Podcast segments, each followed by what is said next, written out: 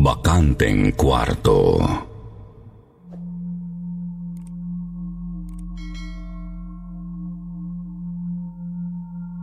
Magandang gabi po, Sir Jupiter. Ganon din sa lahat ng nakikinig sa inyong channel.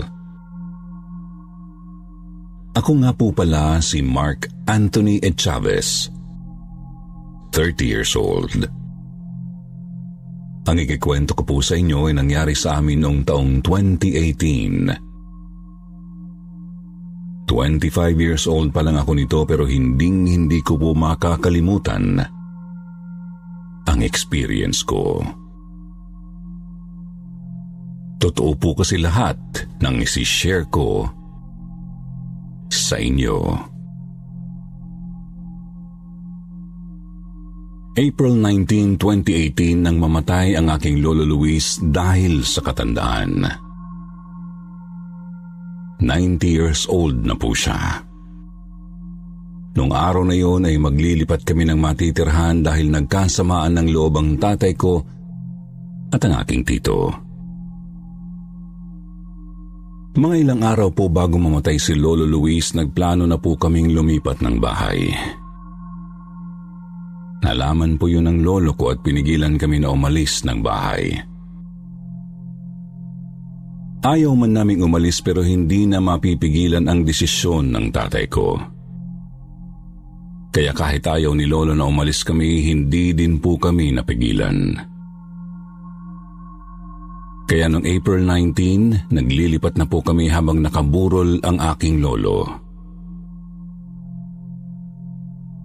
Malapit lang naman ang nilipatan namin kaya kahit paano ay nakakapunta pa rin kami sa burol ng lolo ko. Nang nakalipat na kami ng bahay, natural lang po yung manibago sa ambience. Kasi yung bahay na nilipatan namin ay may kalumaan na rin. Puro kahoy pa po ito at sa tingin pa lang ay matagal na panahon nang nakatirik sa lugar na yon. May maliit na gate yung bahay na kasya lang ang isang tao. May batong hagdan po ito na tatlong baitang lang. Luma na rin ang pinto na dahil sa materyales na ginamit na hindi na yata uso ngayon pero sobrang tibay pa po nito. Pagpasok sa pinto sa gawing kanan ay naroon po ang hagdan na nakakapagtaka ang itsura dahil mayroon itong labing tatlong baitang. Nang makita ko yun, naisip ko kaagad na, di ba masama yun? Malas kasi 13? Di ba kasabihan ito ng matatanda? Idagdag pa yung uri ng kahoy na ginamit sa hagdan. Nara ito at kapag humakbang ay maririnig ang paglangit-ngit. May anim na kwarto sa second floor at lima doon ay may umuupa. May hagdan papuntang third floor. Sa gawing gitna ng second floor nandoon ang kusina. Pwedeng maghugas ng plato at may dalawang banyo na magkatabi. May hagdan pababa sa labahan. Sa bakanting kwarto kami umupa. Maliit lang ang kwarto at wala pang bintana. Masikip po ito sa aming apat pero pinagtsagaan na rin namin. Mga nakailang araw na po kami sa paupahan na yun.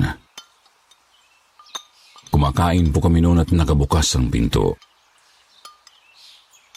May biglang sumilip na batang babae sa pintuan at nagulat talaga ako. Nag-hello pa siya pagkasilip niya. Bibo ang bata. Cute. At malusog pa. Mga nasa limang taong gulang po siya. Nalaman kong anak siya ni Ate Jennifer. Ang umuupa sa katabi naming kwarto. Ang pangalan ng bata ay July. Nang oras na sumilip si July, nakipagkwentuhan siya sa amin. Natutuwa ako kasi napakabibo niya. Si tatay naman ay sige rin ang pakikipag-usap sa kanya tapos ay maya-maya may sinabi siya kay tatay. Sinabi niyang, lima raw pala kaming nakatira sa kwartong inuupahan namin. Tinanong din niya kung kasama rin ba namin ang lolo namin. Sir Jupiter, nung oras na sinabi ni July yun, pakiramdam ko ay lumaki ang ulo ko at nagtaasan pa ang balahibo ko sa batok at likod. Pabiru siyang tinanong ni tatay kung ano raw ba ang itsura ng lolo na sinasabi niya. Lalo akong kinilabutan nang sabihin niyang payat daw at puti ang kulay ng buhok. Sir Jupiter, eksaktong eksakto ang sinabi ni July sa itsura ng lolo ko. Payat na semikalbo ang buhok ni Lolo at kulay puti nga ito dahil puro uban na. Hindi pa nakikita ni July ang lolo ko kahit sa picture kaya nagtataka kami kung paano niyang nasabi ang itsura nito na parabang nakita na niya talaga. Kaya sobrang takot namin noon. Sinundan kami ni Lolo sa bago naming nilipatan. Hindi siguro matanggap ng lolo ko na sa mismong burol niya pa kami umalis sa bahay namin.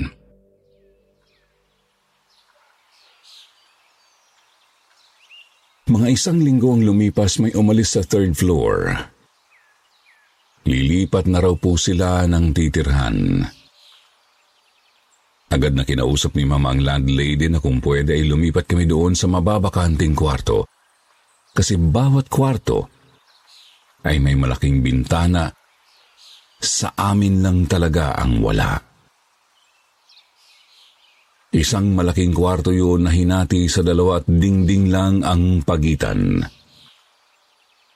Sa dalawang kwarto na yon ay may tig isang bintana.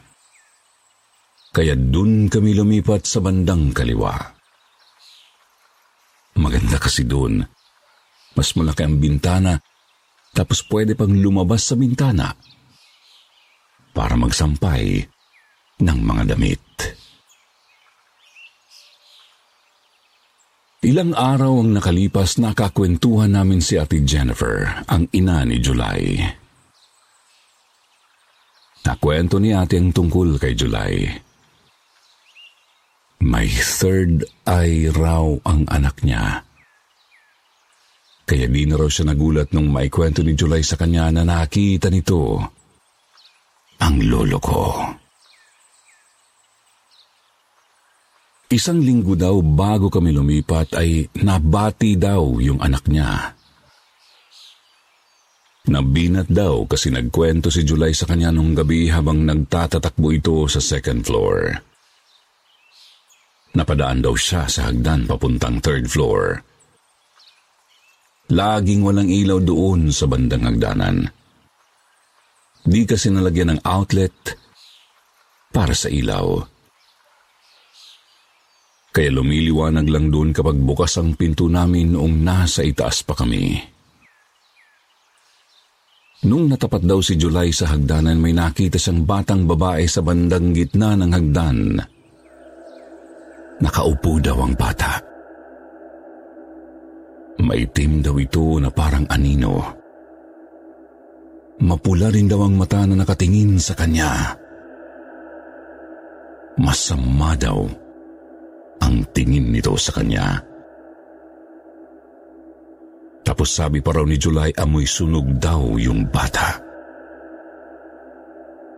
Ang sabi pa ni Ate Jennifer, nung araw daw na nangyari yun, Narinig niya si July na sumisigaw tapos tumakbo daw papuntang kwarto nila. Di daw tumigil sa pagyak si July hanggang napansin daw niya kinabukasan na nilalagnat na ito. May nakita pa siyang malaking pasa sa braso. Grabe ang kilabot na naramdaman ko noon.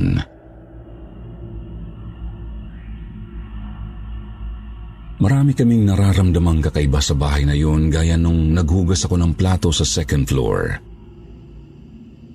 Gabi yun, mga alas 9 na. Bumaba ako sa kusina para maghugas ng plato.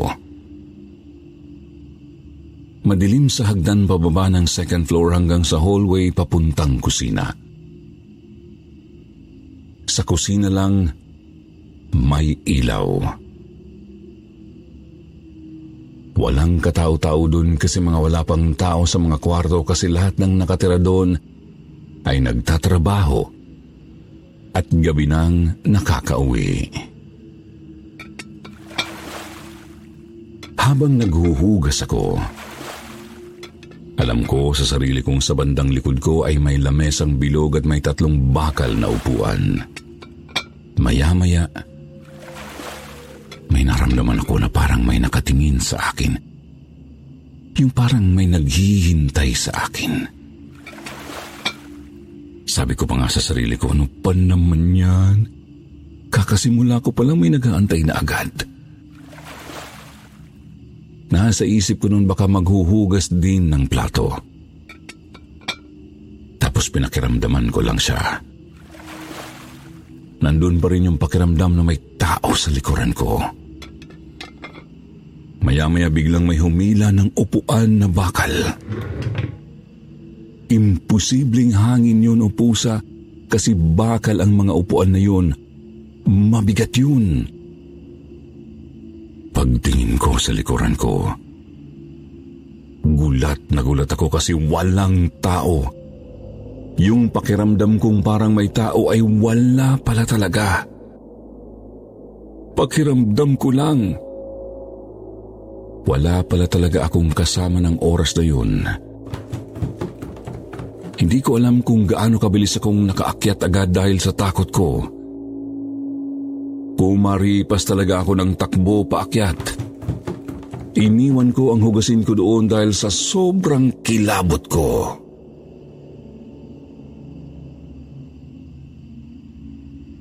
May naging karanasan din po ang tatay ko sa bahay na yun.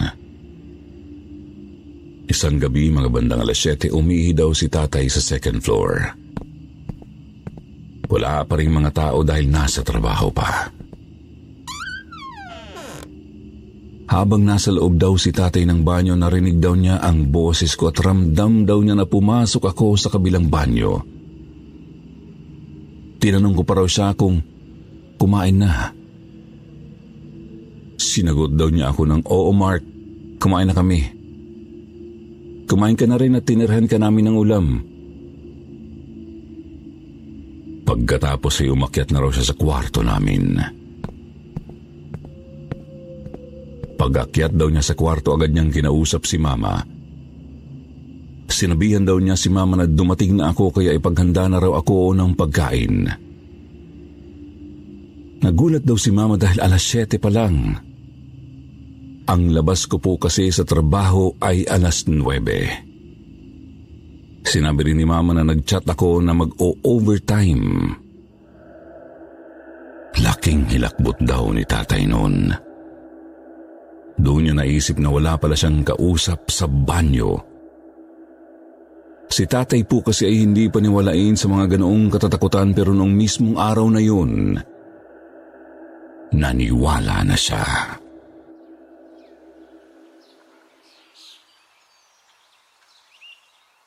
Sa katabi po naming kwarto mag-asawa po ang naroon. Bagong kasal daw sila.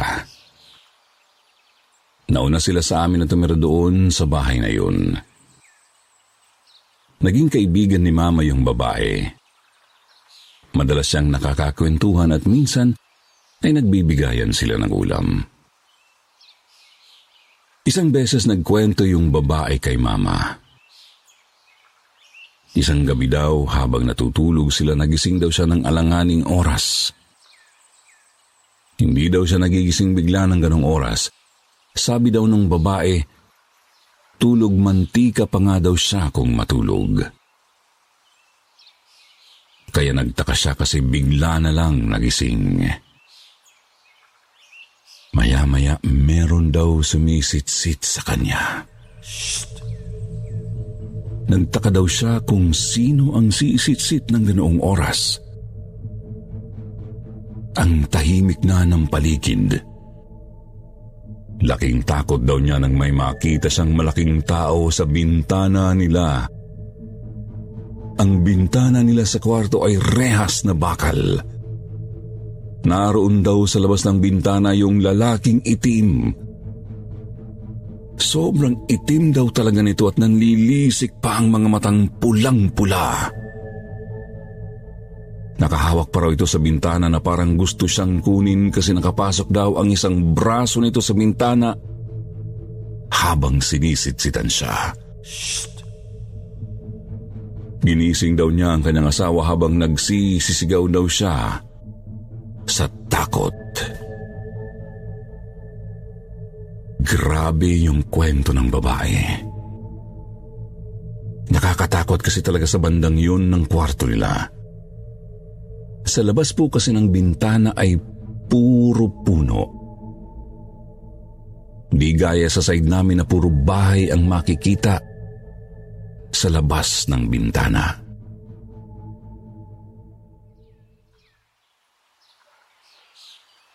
Mga ilang buwan din matapos magkwento yung babae, umalis din silang mag-asawa.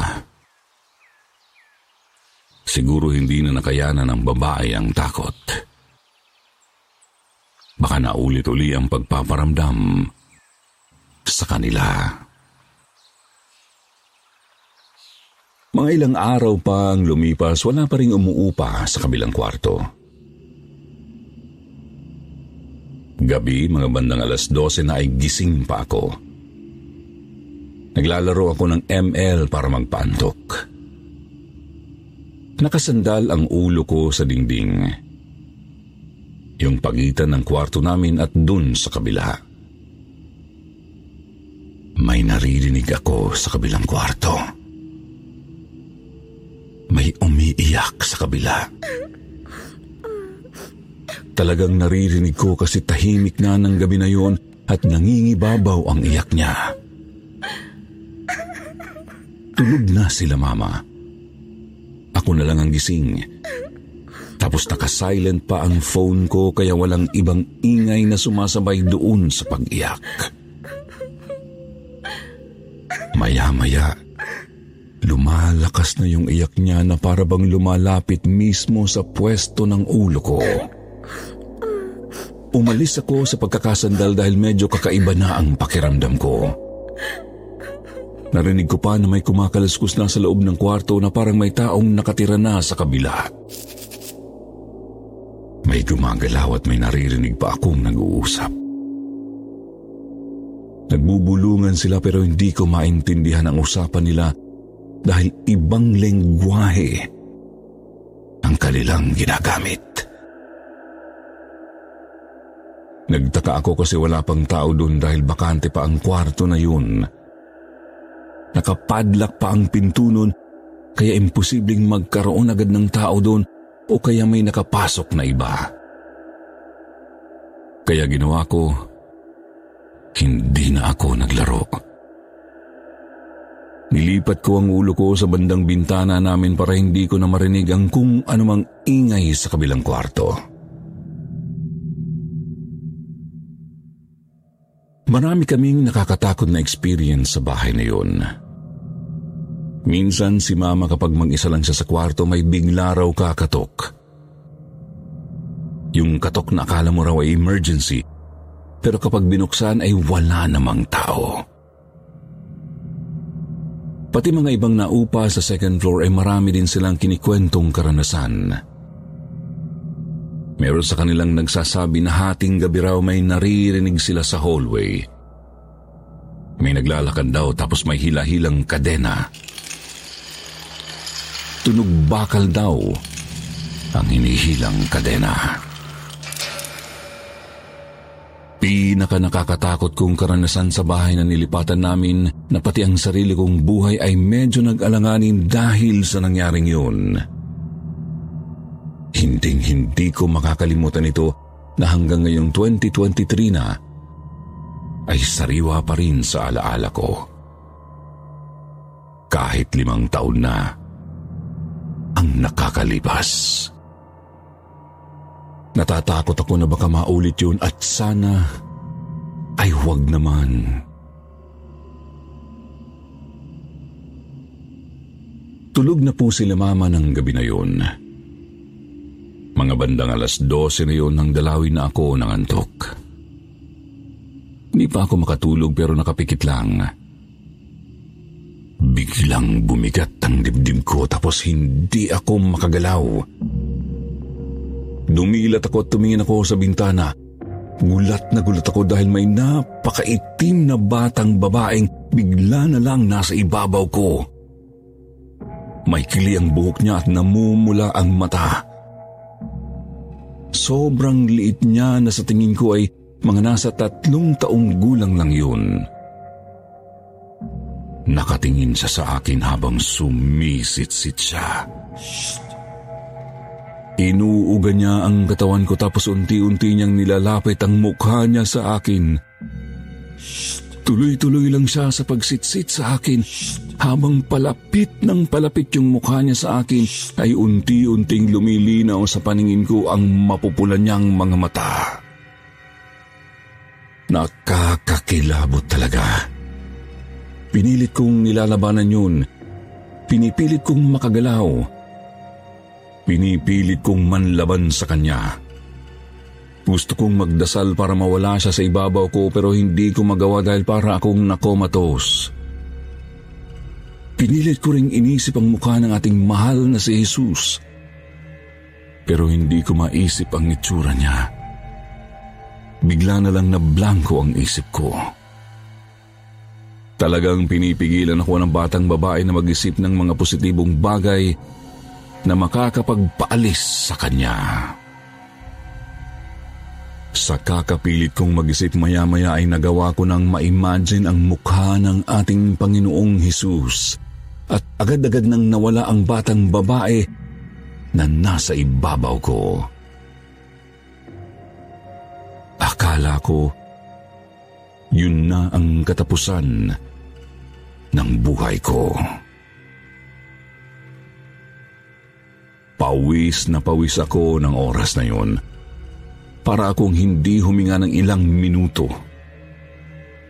Hinahabol ko ang hininga ko. Agad akong bumangon para uminom ng tubig. Naisip ko na totoo pala ang naikwento sa akin ni Ate Jennifer. Totoo pala yung batang babae na nakita ni July sa hagdanan namin.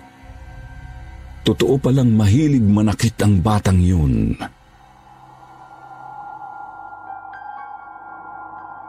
Sir Jupiter, yung palang bahay na nilipatan namin ay mismong ang bahay na nakasurvive sa malaking sunog noong taong 90.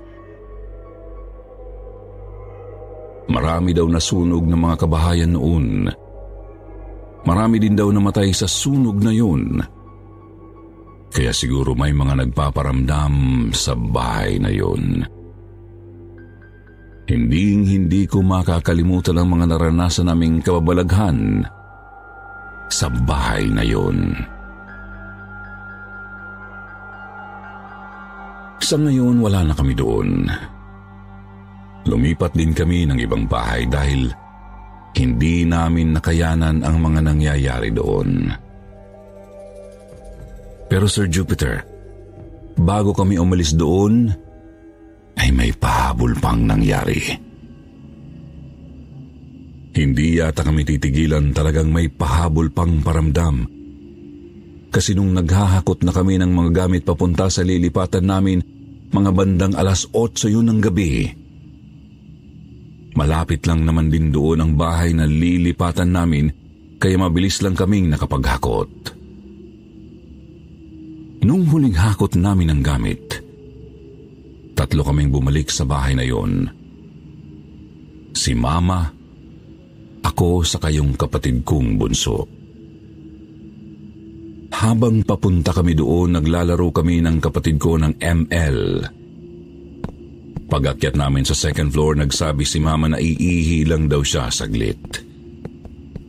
Kami naman ay umakyat na sa third floor. Maya-maya nung nasa itaas na kami, narinig ko si mama mula sa ibaba na tinatawag ako. Naistorbo kami sa paglalaro ng kapatid ko. Bumaba ako at habang bumababa ako ay sinasagot ko pa si mama na, Sandali lang, nandyan na po. Nang makarating na ako kay mama sa ibaba, nagkwento si mama sa akin. Takot na takot talaga siya. Tinanong niya ako kung sumunod daw ba ako sa kanya sa kusina. Sabi ko naman ay hindi. Dahil umakyat kami agad sa itaas ng kapatid ko kasi naglalaro kami. Tinanong ko pa siya kung narinig niya ang mga hakbang ng mga paa namin sa hagdan sabi naman ni Mama, ang narinig daw niyang hakbang ay sumusunod sa kanya. Kaya ang alam daw niya ay sumunod ako sa kanya. Habang umiihi pa raw siya ay naririnig niya akong nagsasalita sa labas ng panyo pero hindi raw niya maintindihan ang sinasabi ko. Grabe ang kilabot namin ng mga oras na yun. Madilim sa second floor tapos kami lang ang tao dahil wala pa yung mga umuupa. Nagmadali kaming umalis ni Mama. Hinakot na namin agad yung mga natira naming gamit.